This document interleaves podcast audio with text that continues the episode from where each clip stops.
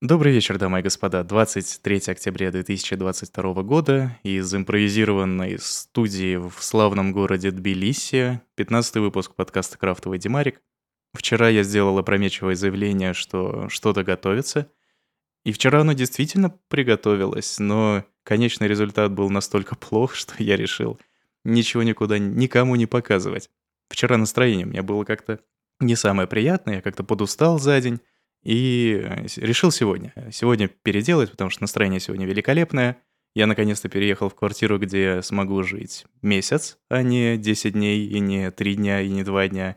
То есть я сегодня переехал, меня замечательно встретили, все оплатил, расположился и пошел в магазин, потому что в этой квартире как-то из еды ничего не было. Иногда бывает, что в Airbnb-шных квартирах что-то оставляют какую-то, ну, хотя бы символическую еду. Здесь как-то совсем ничего нет.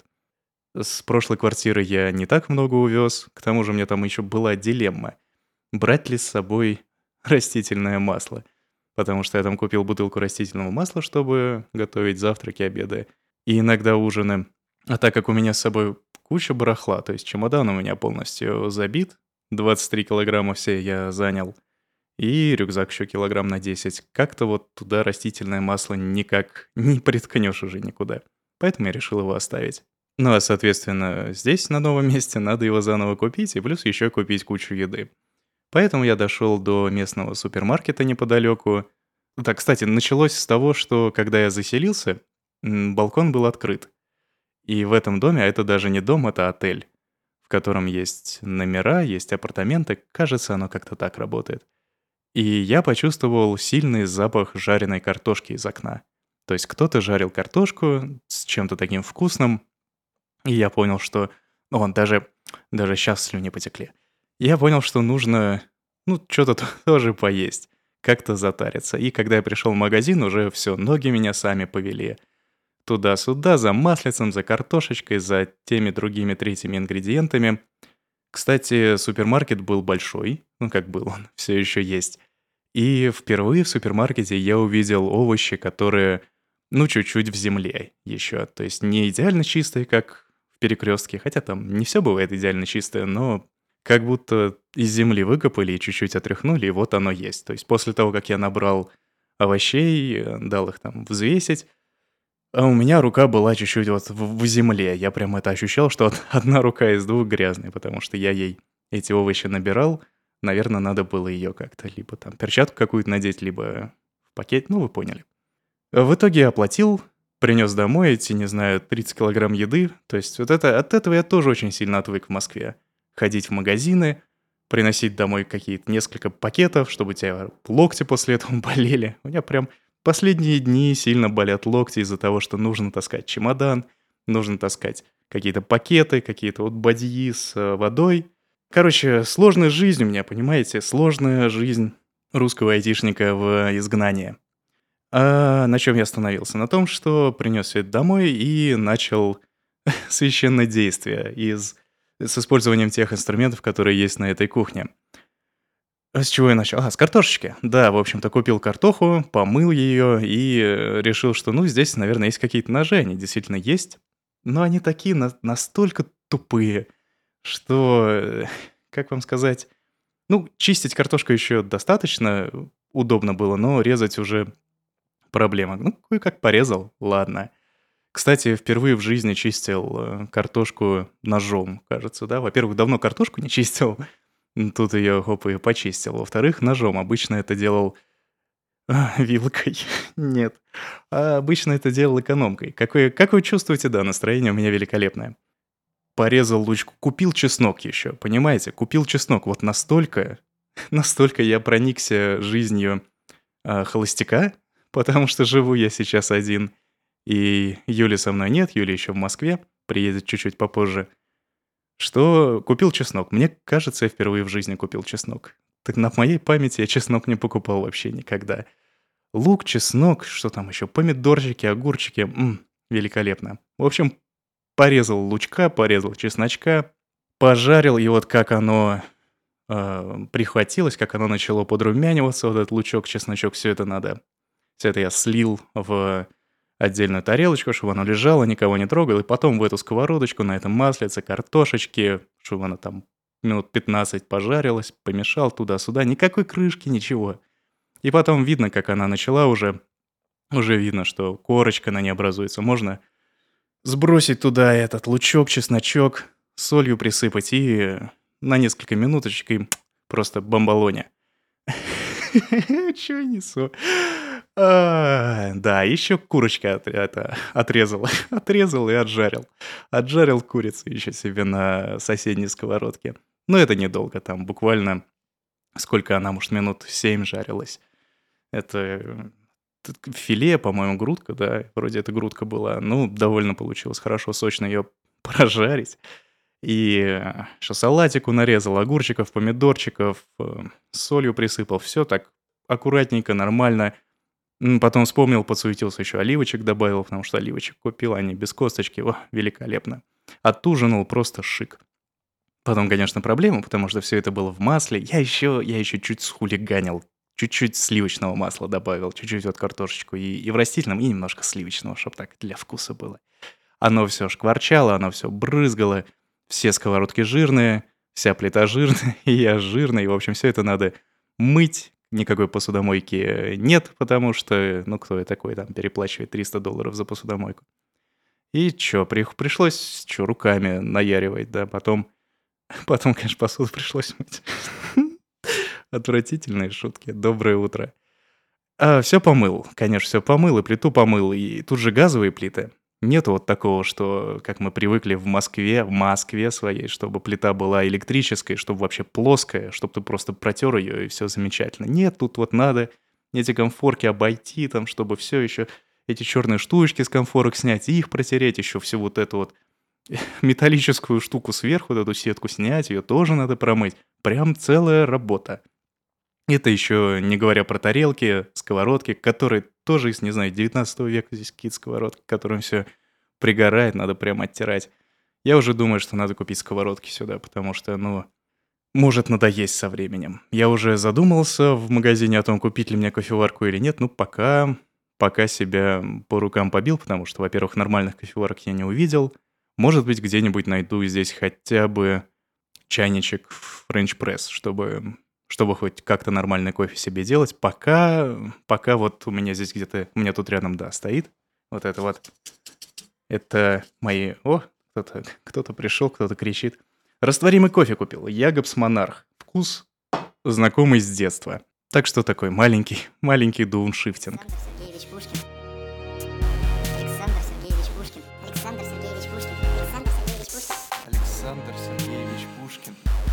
Александр Сергеевич Пушкин. Александр Сергеевич Александр Сергеевич Александр Сергеевич Александр Сергеевич Пушкин Александр Сергеевич Пушкин Александр Сергеевич Пушкин Александр Сергеевич Александр Сергеевич Пушкин Окей, вернемся к нашим кому? К нашим баранам. Как вы, наверное, знаете, неприятная новость, трагическая смерть Сергея Пускипалиса заставила многих россиян мужского пола задуматься – вы вообще задумывались, кто-нибудь кто знал Сергея Пускипалиса до того, как он умер? Мне кажется, вот он только так прославился, что вот 20 сентября он решил э, скончаться трагически, и все об этом узнали. Хотя при этом, конечно, все ждали объявления о мобилизации, которое случилось на следующий день. Ну, в общем, решил я как-то свои превентивные меры в ответ на это все ос- ос- осуществить. У государства свои превентивные меры, у населения свои. И как-то мы обоюдно, я так понимаю, недовольны этим, но что делать? В итоге выехал я в конце сентября, вылетел.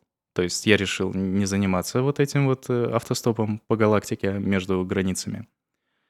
Было боязно, было, честно признаюсь. Хотя меня, как выяснилось, никто до сих пор не ищет, никому я не нужен в войсках окей, это, конечно, хорошо, это радует, но мы уже как бы... Юля, Юля дома распродает все барахло, уже почти все раздала, и скоро... Скоро у нас не будет дома. Из-за этого я иногда ловлю грустнявочку. Очень неприятное ощущение, когда ты, по сути, теряешь насиженное место и вот переходишь в режим кочевника. А кочевник из меня, я вам скажу, отвратительный. Каждый раз, когда мне приходится собирать чемоданы — чтобы переехать из одного места в другое. Несмотря на то, что этот чемодан я как-то руками не очень много таскаю, но вот сам процесс сбора меня прям коробит всегда. На это уходит куча времени, и с вечера, и с утра, и обязательно ты, хоть и напланируешь себе там, заложишь 4 часа утром на это все мероприятие, ты эти все 4 часа займешь. И вот последние 15 минут ты будешь что-то там еще судорожно искать, что ты там забыл, где ты что нашел, не нашел, и какой-нибудь, не знаю, уже все собрал, все, все чемодан закрыл, и все равно какую-то шапку ты как-то туда еще запихнешь. Что-то тут приоткроешь, ты в щелочку что-то еще подпихнешь, какую-нибудь там, не знаю, ложку для обуви, еще что-то. И все это мне очень не нравится, конечно. Но то такое. В общем, 30 числа я улетел, даже не 30, а уже 1 октября, в Казахстан, в город Алматы. Прилетел туда, пожил в одном местечке, потом пожил 10 дней в одном отельчике хорошем – и, ну, наверное, из интересного, что там было. Хорошая погода, кстати, была по сравнению с московской, великолепно, как и здесь, в Грузии. Такая мягкая предосенняя погода, где-то градусов в среднем 15, иногда бывает похолодание, иногда бывает потепление. Ну, можно ходить в курточке, в футболочке, и иногда курточку можно даже снимать. Пожалуй, в Алматы у меня случился один интересный опыт впервые в жизни. Я воспользовался прачечной. Никогда в жизни не ходил в прачечную, всегда стирал либо дома, либо... Ну, был у меня, был у меня такой момент интересный в жизни давно, когда стирать как-то было не с руки, либо вообще не получилось постирать, и я просто купил себе новое нижнее белье. Да, а старое выкинул, по-моему, да? Что-то такое было. А вот прачечную никогда не ходил. И здесь сходил, потому что накопилось белье, и как-то в отеле дороговато было, я решил воспользоваться общественной прачечной, там, где стиральные машины стоят, сушилки, и можно, хоть и не так, как у американцев там или у британцев, ну, знаете, когда у них просто огромные машины стоят, куча их, и ты можешь сам загрузить, сам посидеть, подождать. Нет, здесь ты отдаешь специальной э, тетеньке свои, э, свои вещички, и она их там зарядит в то время, когда все машины, освоб... когда какая-нибудь из машин освободятся, освободится, потому что когда я пришел, все было занято. Машин там было немного, пять штук. И, вероятно, основная, основные клиенты — это постояльцы нашего отеля. В общем, она попросила разложить, от, разделить цветное и черно-белое, просто белое, да, светлое белье, и сказала, что она там через столько-то минут зарядит это, а там приходи часа через три, и все будет. Окей, оставил, пошел в номер что-то делать. Когда я через три часа к ней пришел, увидел, что она несколько... У нее такой несколько озабоченный вид, и оказалось, что она потеряла носок. Один из моих носков. Носков у меня много. В принципе, невеликая беда была. Но она прям такая, ну, плохо. В общем, не, нравится ей, что носок потерялся. Я тоже все, все белье перелистал, все носки. Действительно, одного не хватает. Ну, что поделать. Говорит, если, мол, найду, давайте я вам позвоню, дайте номер. Вот, обменялись номерами. Я собрал свои вещи, пошел обратно в отель. Все это было недалеко от отеля. По дороге думал не о том, что я потерял один носок, а о том, что у меня теперь остался один носок из пары. То есть у меня их теперь нечетное число, и думал, что мне с ним делать.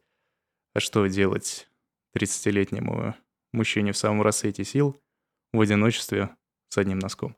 Окей, в общем, я когда пришел в номер, увидел несколько пропущенных от нее, носок она таки нашла.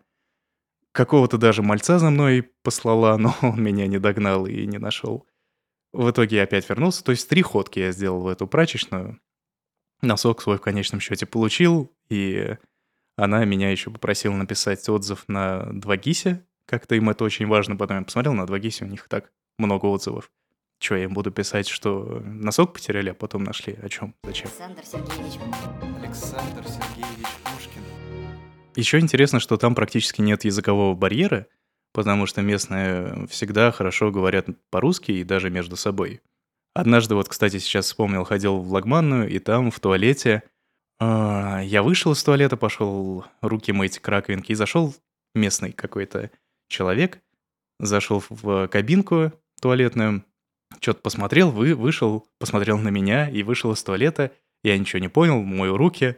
Э, закончил мыть руки, вытираю руки, он опять заходит и спрашивает меня что-то на своем.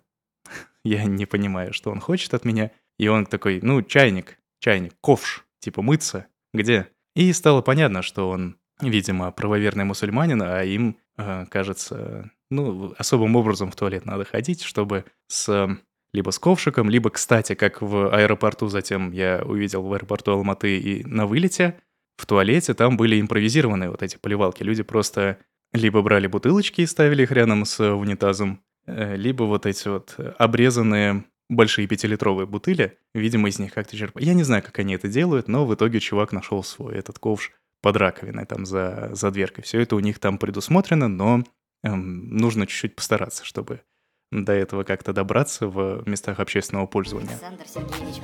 Александр Сергеевич Пушкин. А так в целом все хорошо было. Жалко было русских, которые... Ну как жалко, просто проникся к ним сочувствием, когда они группами сидели на, в лобби отеля, обзванивали квартиры. Очень прям... Я сидел, мониторил один чатик, и, к счастью, только один, да. Мне не нужно было несколько мониторить, и в съеме квартиры на долгосрок я не был заинтересован. Но это прям беда. Люди за огромные деньги сейчас снимают квартиры. Вот в Алматы, говорят, в Астане то же самое. То есть цена выше, чем московская, может быть, раза в два. К счастью, да, меня это миновало, и я через сколько там, 11 дней пребывания полетел в Тбилиси. Спрашивается, зачем? Если в Казахстане, в принципе, я нормально жил. Ну, во-первых, в Казахстане у меня никого нет. Вообще ноль знакомых людей в Казахстане. Теперь есть один. Вот. Леха, привет. А в Тбилиси у меня чуть больше знакомых. Наверное, человек уже где-то шесть. И я с некоторыми из них повстречался, мы погуляли, поразговаривали. И есть ощущение того, что ты, ну, чуть... Обстановка кажется чуть, чуть более домашней. Как будто ты, ну, приблизительно, ничего с тобой не происходило. Как будто где был, там остался, те же люди. Хотя люди разные на самом деле. Люди из Твиттера там года 2012, когда он еще был нормальным люди, э, вот Дима Давыдов, да, с которым мы учились и, в принципе, знаем друг друга долгое время. Очень такой разный спектр людей. А не, не разный, широкий, неправильно говорю, широкий спектр людей, знакомых здесь. Поэтому в целом хорошо себя ощущаю. С другой стороны, Тбилиси и в целом Грузия мент, ментально, ментально она такая ментальная, скажем так. Если Казахстан мне показался более строгим, потому что люди на улице, местное население, оно в целом, ну, примерно одинаковое. Я бы сказал, более дисциплинированное, не дисциплинированное, а скорее однообразное такое, сформированное. В общем, люди там не броские. А здесь, ну, так уже все довольно разношерстно, и город менее... Город Тбилиси, как минимум, да, некоторые его части менее причесанные, чем, например, Алматы. Я думал, что Алматы такой, ну, несколько, ну, скажем, не Москва, неприлизанный город. Оказалось, что бывает и еще интереснее. Бывает э, центр Тбилиси, где тротуары, бывает их просто нет. То есть ты идешь по тротуару, хопа, и он заканчивается. Я вчера как раз погулял по одной из главных улиц, не знаю, как она называется, я где-то час шел в одну сторону, час шел в обратную сторону, по разным сторонам проезжей части, и с удивлением обнаружил там синдром Собянина, потому что в каких-то местах ты идешь-идешь, и начинается ремонт. А, то есть был довольно сносный тротуар, а теперь его вообще нет. И теперь иди по проезжей части. В некоторых местах даже эти, мест, эти типа пешеходные линии обозначены таким легким заборчиком с оранжевой сеточкой. Проблема в том, что эти заборчики неустойчивые, и они падают, и прямо при мне, то есть шел я, передо мной шел какой-то чувак, и перед ним ехала женщина на инвалидной коляске только такой электрической, с небольшими колесиками, как-то вот коляска-самоходка. И эта коляска въехала в упавшую сетку и запуталась в ней. То есть мужик там сел что-то там разбираться. Если бы не мужик, я бы сел, да, распутывать колесо этой женщины. То есть с урбанистикой тут, скажем так, не очень хорошо в центре.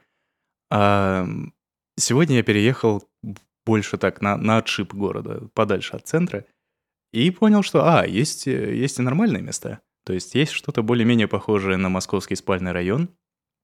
И здесь довольно спокойно, меньше людей, меньше машин ездят и меньше, меньше запахов, скажем так. Кто бы мог подумать, но в этом городе у меня возникнут проблемы с запахами. В центре Тбилиси Запахов, я вам скажу, не занимать. В каком-то месте возле парламента несколько дней воняло блевотиной. По-моему, это здание парламента. Там еще люди протестуют периодически, что-то с плакатами Саакашвили стоят. И вот мимо проходишь, просто воняет блевотой. Но чисто. Кругом чисто, откуда-то воняет. Через пару дней, ну, вроде так перестало вонять. В какой-то день я спустился в метро, примерно так в час пик. Потом зашел в торговый центр, походил там. На мне была легкая куртка и под ней футболка. И вот когда я пришел домой, я понял, что от моей футболки воняет женским парфюмом. Притом таким, который я не выношу. Я срочно ее снял, отправил в стирку. Ну, когда стирка наступила, футболка постиралась, вроде все в порядке, и сегодня утром я решил ее надеть.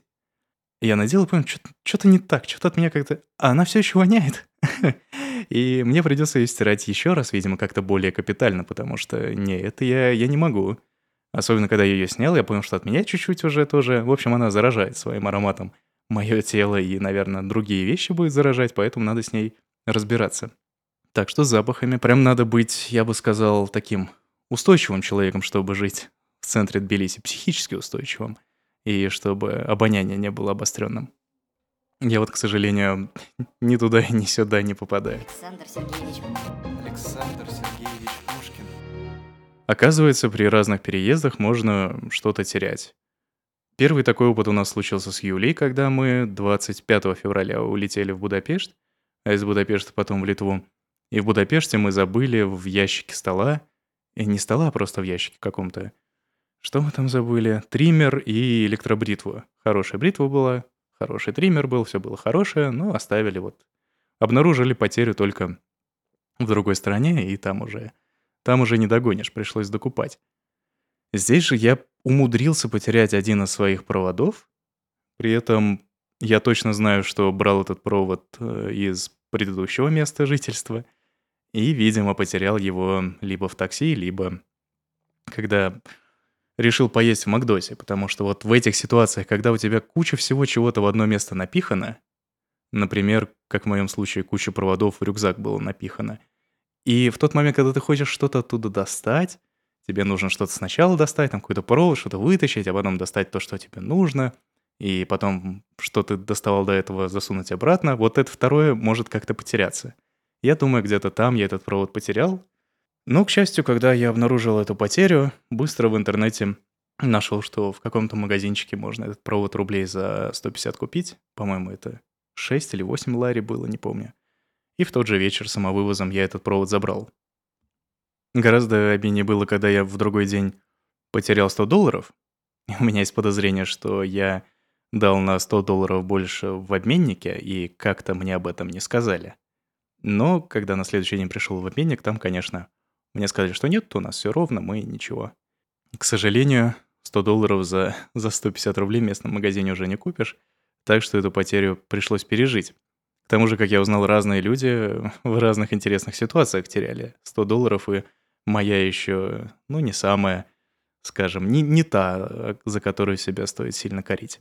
Но вот та, в ситуации, когда у тебя много налички, много каких-то однообразных вещей, ну, налички я бы не сказал, что у меня очень много, но это вот какой-то набор бумажек, и очень легко это где-то оставить, где-то упустить из виду и какую-то малую часть этой всей кучи, ну, как-то просто потерять. И вот, к сожалению, при переездах с этим стоит свыкнуться, от этого, видимо, никуда не убежишь, но вот у меня каждый раз теперь тревожность. Да и даже когда... Началось-то вообще с того, что я из дома в Москве, когда уже сел в такси и поехал в аэропорт, Юля мне написала «Проверь паспорт».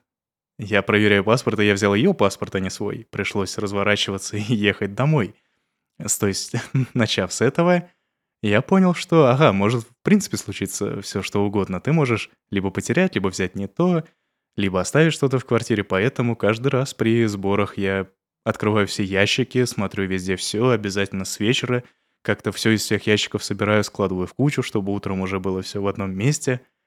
Но зато с каждым разом этот страх что-то потерять, он потихоньку притупляется, понимаешь, что, ну, главное, взял кошелек, взял паспорт, в принципе, остальное как-то как-то можно докрутить будет, если вдруг что-то потерялось. Александр Сергеевич. Александр Сергеевич Пушкин. Да, насчет языкового барьера я упомянул, что в Казахстане почти все говорят по-русски, и с этим никаких проблем. В Грузии, в Тбилиси с этим проблем чуть-чуть побольше. И здесь люди умеют говорить по-английски, некоторые умеют говорить по-русски, но тебе нужно немножко научиться вот так вот вначале прошаркиваться. То есть ты можешь поприветствовать человека Гамарчоба, окей, здесь проблем никаких нет. А дальше либо по-грузински выучить фразу, я пока еще не выучил, либо по-английски сказать, что вы как типа английский или русский, и, услышав ответ, начать говорить на том языке, на котором, в общем, согласились. Проблем обычно не возникает в этих случаях. Но вот с этой вот, э, с этими предварительными ласками у меня прям большие проблемы еще в Литве начались, потому что это очень такое странное чувство возникает, когда ты говорил с баристой или с продавцом в магазине по-английски, потому что по умолчанию привык говорить по-английски за границей. Отходишь, и потом следом за тобой просто начинают говорить по-русски. И продавец или бариста тоже говорит по-русски. И ты думаешь, ну, зачем я говорил по-английски? В принципе, смысла большого не было. Хотя, я думаю, не всех это коробит, это я один такой, но мне прям важно знать, э, умеет ли человек говорить на том же языке, на котором я по умолчанию говорю. Что интересно, если списываешься с кем-то из местных в мессенджере, как правило, в WhatsApp, и этот местный человек умеет говорить по-русски, в ответ он тебе будет присылать голосовые сообщения, скорее всего. Либо писать транслитом, потому что, да, как выяснилось, у местных русской раскладки на телефонах нет. Зачем она им, спрашивается. Если ты пишешь кириллицей, то тебе в ответ придут либо а, ответ голосом, либо э, типа «да» двумя латинскими буквами, либо там что-то еще зависит от профессионализма человека в области транслита. Я бы сейчас с транслитом, например, писать ничего бы не смог. А что касается грузинского языка, я уже пару, пару слов черкнул об этом в своем каналчике. Для понимания очень, очень сложно его понять. Очень сложно научиться читать эти буквы. И поэтому я сейчас постоянно с Google переводчиком хожу. То есть, если в магазине, как раз сегодня был в магазине, на ценнике, ценник я сканировал, потому что э, дублирования по-английски нигде не было.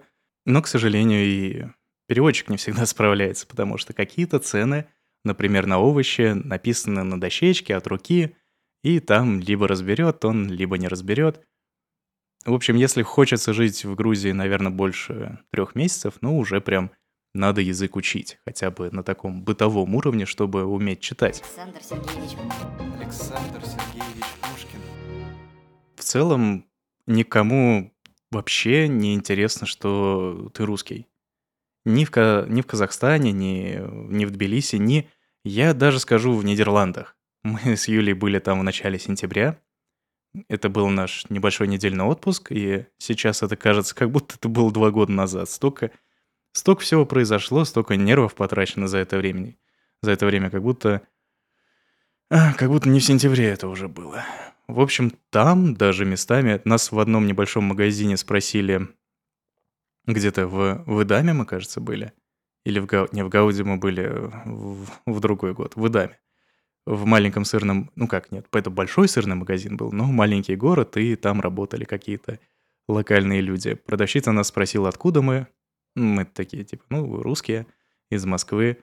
И она нам сказала, о, добрый день. Вот. Это я, говорит, все, что знаю по-русски. То есть как-то она... И все, весь вот этот политический контекст на бытовом уровне у меня вообще никак не проявлялся. Никогда, нигде, ни в какой стране, которую бы я посетил после начала войны. Даже в марте. То есть просто ноль.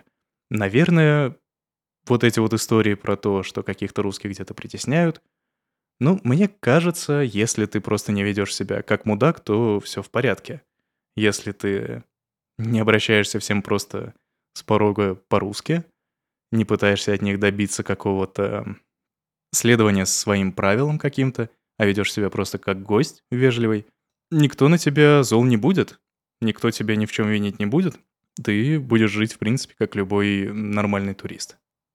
А затем, если натурализуешься, научишься говорить несколько слов, предложений, то местные тебя вообще зауважают. Ты вроде не наш, а вроде и стараешься быть как мы, и мы тебя можем приветствовать. Тут я вспоминаю, не помню откуда, но какую-то такую интересную аналогию, как мы относимся к англоязычным людям, которые начинают говорить по-русски. И мы даже, когда слышим, что он говорит плохо по-русски, мы все равно относимся к этому с уважением, потому что нам приятно. Поэтому даже если мы в чужой стране пару слов, пару предложений выучим на местном языке, то это общий статус тебя как э, гостя, гостя страны здорово поднимет. А если ты будешь бычить и «ну привет, эй, давай», ну не, ничего хорошего, конечно, из этого не произойдет, и, к сожалению, говорят, что подобные случаи могут бросать тень на всех остальных русских, которые ведут себя не так беспардонно. Но опять же, я пока ничего такого не увидел. Вот в квартире, в которой я жил до этого, была парочка проблем в квартире, и хозяин с удовольствием пришел и все починил, и при этом хозяйка мне писала в Airbnb постоянно, чё, как вы там, чё, все ли хорошо. Несмотря на то, что я отвечал по-русски, и она там мне как-то на своем относительно грамотном русском отвечала. Но вот сегодня встретились с ними, и Оба улыбались, все хорошо, никаких вообще проблем. То есть я не нагадил у них, хотя все прибрал за собой. Все, все замечательно. У кого какие проблемы возникают, я вообще не знаю. Александр Сергеевич Пушкин. Напоследок интересную тему хотелось бы затронуть. Я бы сказал такую немножко личную, немножко грустную, немножко философскую, с некоторыми рассуждениями и размышлениями. Как-то у меня такая, такая тенденция теперь начинается под конец заканчивать, в общем, за упокой невыносимо захотелось курить сигареты. Вот что я могу сказать о своем впечатлении о Грузии. Тут курят практически все. И с одной стороны ты смотришь просто на людей, которые все курят, и думаешь, а что я не курю? А я курил где-то лет 8, наверное, своей жизни и закончил этим заниматься в 2017 году. Ну, там после некоторых событий меня как отрезало. И никогда с тех пор до текущего времени не было ни, ни грамма желания возвращаться к этому, к курению сигарет. А здесь я понял, что у меня начинает, мне начинает хотеться. И желание это довольно сильное. И единственное, что меня держит от того, чтобы пойти купить пачку сигарет и начать ее курить, ну, не единственное, примерно три вещи меня от этого держат. Первое — это что я понимаю, что это надолго. Это не то, что ты выкурил пару сигарет и все, к сожалению. Никотиновая зависимость. Ну, у меня она довольно быстро может развиться. Не знаю, как у людей. Но вот это вот пару сигарет в день, это может длиться типа пару недель. Ну, а потом не так, не так далеко и до полпачки в день. Ну, а затем это не очень хорошо сказывается на здоровье. Там голова побаливает. В общем, не самый я здоровый человек для того, чтобы начинать курить. Второе — это неприятный запах. Даже когда я был молод и свободен, вонь от э, рук меня беспокоила. То есть мне всегда хотелось после, после обкурки помыть руки, например, как-то вот умыться, чтобы, ну, этот запах не постоянно с тобой находился. Но при этом здесь он меня привлекает. То есть вот этот запах сигареты, он даже не противный. То есть люди здесь не курят какую-то там золотую яву, которая воняет как тварь. И мало людей курят айкос. В основном люди курят, ну, какие-то нормально пахнущие сигареты. И оно у меня что-то там, ну, это я чуть попозже скажу. А третья, третья проблема, которая, третий барьер между мной и сигаретами в этой стране, это то, что здесь у них примерно то же самое, как в России. У них нет витрин с сигаретами. Нету невозможной ситуации, когда я подойду и позалипаю на сигаретные пачки и что-нибудь там повыбираю. Единственная ситуация, которая может возникнуть, это если я на кассе магазина скажу «я хочу сигареты» явным образом. Мне откроют э, ширмочку вот эту вот, покажут все пачки.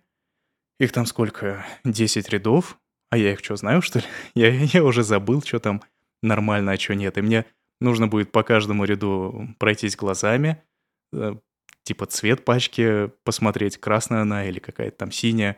То есть это отражает их крепость сигарет. Типа сильно крепкие это мне сейчас не надо. И плюс еще цена. И вот это ты стоишь, оцениваешь, а сзади тебя очередь. Неудобно. Поэтому не хочется, знаете, людей просить, а дайте я позалипаю, про откройте мне эту фигню. Ща я просто посмотрю, может, ничего не куплю. И вчера я об этом, в принципе, задумался, почему это, казалось бы, довольно нерациональное желание оно, э, если его чуть-чуть проанализировать, это ощущение того, что если ты сейчас выкуришь сигарету, то что-то станет лучше. что-то в твоем самочувствии, что-то в твоем настроении. Но непонятно, что, что именно станет лучше. Просто выкуришь и как будто бы... И тут я понял, что как будто бы, как будто бы все станет как типа 5, 6, 7 лет назад. То есть вот этот уличный запах э, сигаретного табака отправляет меня куда-то в далекое прошлое, в относительно далекое, когда в Москве этот запах еще можно было встретить массово, и когда этот запах производил я сам. И вот, насколько я понял, это и есть та самая зацепка. Это вот та самая иллюзия того, что если ты сейчас начнешь делать то же, что вот делал там, 8, 9, 10 лет назад, ты как-то и, и события внешние тоже под это подстроятся, и все будет хорошо. Хотя при этом в то время тоже у меня было куча проблем, о них я не помню, но сейчас э, мой мозг или там психика, я не знаю, что подсознание, точно знает, что войны тогда не было, тогда у тебя был дом, тогда не было ощущения того, что у тебя земля из-под ног выбьется, что ты потеряешь все, жизнь, еще что-то, свободу. По крайней мере, у меня такого ощущения не было. У многих людей было ощущение потери свободы, там разные события происходили. Но вот у меня ярко эти ощущения появились только вот в последние полгода, когда проблемы затронули практически всех россиян. И вот это довольно занятная мысль, потому что в ностальгию с началом войны, с началом всех проблем, я стал погружаться все чаще и чаще. То есть, скажем так, э, триггеры стали все легче. То есть какое-то легкое напоминание о том, как ты что-то делал там когда-то, очень легко может погрузить тебя в то время, меня может погрузить в то время, когда все было как-то хорошо, все было лучше, чем сейчас. Но проблема в том, что даже глубокий анализ не влияет на желание, то есть мне все еще хочется курить. Я не знаю, справлюсь ли я с этим или нет. Хотелось бы, конечно, справиться, потому что, ну, в, в этих местах, я не знаю, кстати, как в Грузии, но вот в Европе сигареты стоят дорого. Не хотелось бы оказаться в Европе, будучи с никотиновой зависимостью, потому что это существенная статья расходов. И плюс это серьезный удар по здоровью, как я уже сказал. Последнее, наверное, что мне стоит делать в текущей ситуации, это начинать э, курить табак. Курить не табак. Здесь вроде тоже можно, но как-то мне меня не сильно тянет. Я решил, что мне в принципе уже больше не нравится вообще никакая форма отуманивания разума. Ни алкоголь, ни какие-то вещества, ничего. Мне нравится, когда вот я как-то в трезвости и в хорошем настроении. Все. Сегодня у меня такой день. Сегодня я очень хотел передать это настроение вам, потому что очень хочется им поделиться, когда оно вот на, на высоте. И совершенно не хочется его сбивать никакими другими стимуляторами. Ну вот даже, даже кофе, вот он. Даже кофе растворимый, фейковый. То есть даже кофеина у меня теперь нормального не будет. Хотя, конечно, кофейня тут где-то есть, и наверняка я туда дойду. Но, как минимум, количество потребления кофе относительно московского у меня здесь снизилось. Александр Сергеевич. Александр Сергеевич Пушкин. Ну что ж, дамы и господа, вроде все. Айтишник рассказал о своих переживаниях, айтишник поныл о том, как ему приходится жить в не очень комфортных условиях. Но, к сожалению, да, к, к сожалению, я квакать начал. К сожалению, есть у меня такого рода переживания, какие-то проблемы, которые влияют лично на мою жизнь. И это меня беспокоит э, в первую очередь. Конечно, я понимаю, что огромное количество людей сейчас живут в отвратительных условиях, у них большие проблемы со здоровьем, ну и со временем эти люди исчезают, потому что они находятся немножко не в тех местах, где можно было бы со стопроцентной гарантией сохранить жизнь. В принципе, по этой же причине я уехал, потому что стал ощущать прямую угрозу собственной жизни и собственной свободе. Я понимаю, что находясь за пределами своего государства, это еще как бы большой вопрос, что у тебя там со свободой. Но, по крайней мере, в психологическом плане я пришел в норму. То есть в Москве это был очень серьезный стресс. Здесь я наконец-то начал что-то работать. Какие-то дела делать, хоть у меня, конечно, огромное количество дополнительных каких-то дел, э, дополнительных телодвижений, чтобы эту свою жизнь как-то сорганизовать, и чтобы она здесь не развалилась, и я бы не умер с голоду, или не пришлось бы возвращаться обратно. Но вот, да, какие-то дополнительные усилия теперь необходимо прилагать, чтобы все выглядело примерно как раньше. К сожалению, это отчасти иллюзия, но с помощью подобного рода иллюзий можно самого себя обмануть и успокоить. Конечно, вы по этой части у всех своя, своя философия, и действительно сложно принять то, что ты можешь быть спокоен в то время, как где-то творится война. Тут вопрос личного выбора. Хочешь ли ты беспокоиться и как бы трястись за это и переживать за тех, кому ты, может быть, даже помочь не можешь физически. Либо направить эти усилия в сторону себя и привести свою жизнь в порядок, свое внутреннее ощущение. И сделать так, чтобы ты сам себя ощущал в безопасности в первую очередь. Без этого, я думаю, другим людям помочь вообще никак нельзя. И беспокоиться о ком-то, пока ты... Пока у тебя огромная дыра в своем как бы тылу собственном, ну, это, да, вы поняли, в общем. Все, на этом мои рассуждения подходят к концу. Я надеюсь, вам было интересно более-менее. Я уверен, что этот выпуск гораздо лучше, чем то, что у меня родилось сегодня, хоть и он вышел подлиннее. Но как-то я вас ввел в курс дела того, что, что у меня произошло за последние, сколько получается? Ну, почти месяц. Почти месяц я вот так кантуюсь, езжу туда-сюда, познаю бывший СССР. Все, давайте, пока. Пишите, если кто приедет в Тбилиси. Я тут случайно в магазине купил соль.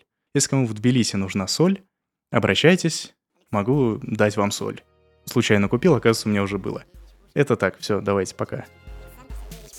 Александр Сергеевич Пушкин.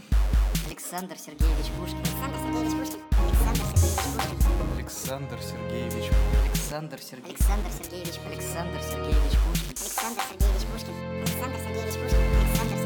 Александр Сергеевич Александр Сергеевич Пушкин.